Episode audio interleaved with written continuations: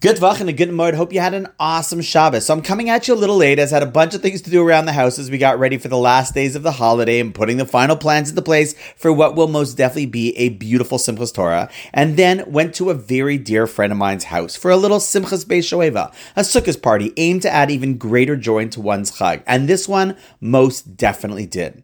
Now let me tell you something about this good friend of mine, however. He happens to also be an awesome hugger. I mean that, and I'm sure he's listening to this. Some people just give really full hugs, not those perfunctory ones that you feel are done out of politeness when people just get together. And as I was walking home from his house, an idea popped into my head that I want to share. See, there's something really special about a hug, an embrace. And there are studies about the positive impact that hugging has on your children, a feeling of both safety and security, as well as being cared for and loved for.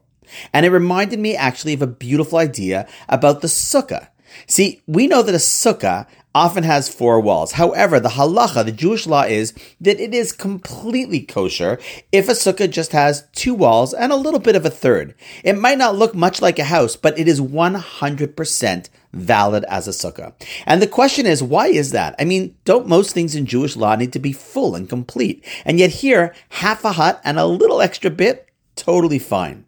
Now, there is a beautiful explanation I saw on that, namely that a sukkah is not so much about living outside of one's permanent dwelling and living in a temporary one that relies on God's protection over you rather than your brick house's protection, which is an aspect of it. However, the sukkah is actually more than that. It's living in the embrace of God, a place where He makes you feel both safe and loved as well. And how is that expressed?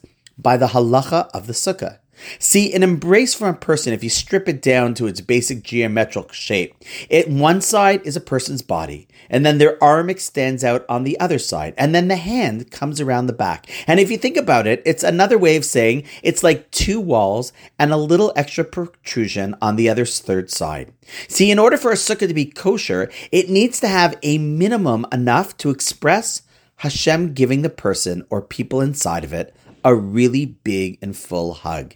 And like I said up above, there's tremendous benefits in being given hugs from others and knowing that others are there for you and care for you, will protect you. And if that's true when it comes to people, well, then for us to realize that we're cared for and looked after by God, well, there's got to be even greater joy in that. I mean, if a child can feel alone in the world and simply getting a big hug from a parent makes them feel safe and happy, well, then any of us could also feel so alone and vulnerable in this massive world unless we remember that we are always in God's embrace, getting a hug from Him. And when we remember that, well, yeah, of course, we feel tremendous joy.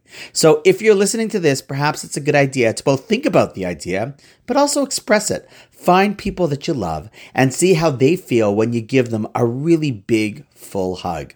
It'll feel great. Trust me. I know. I just got one.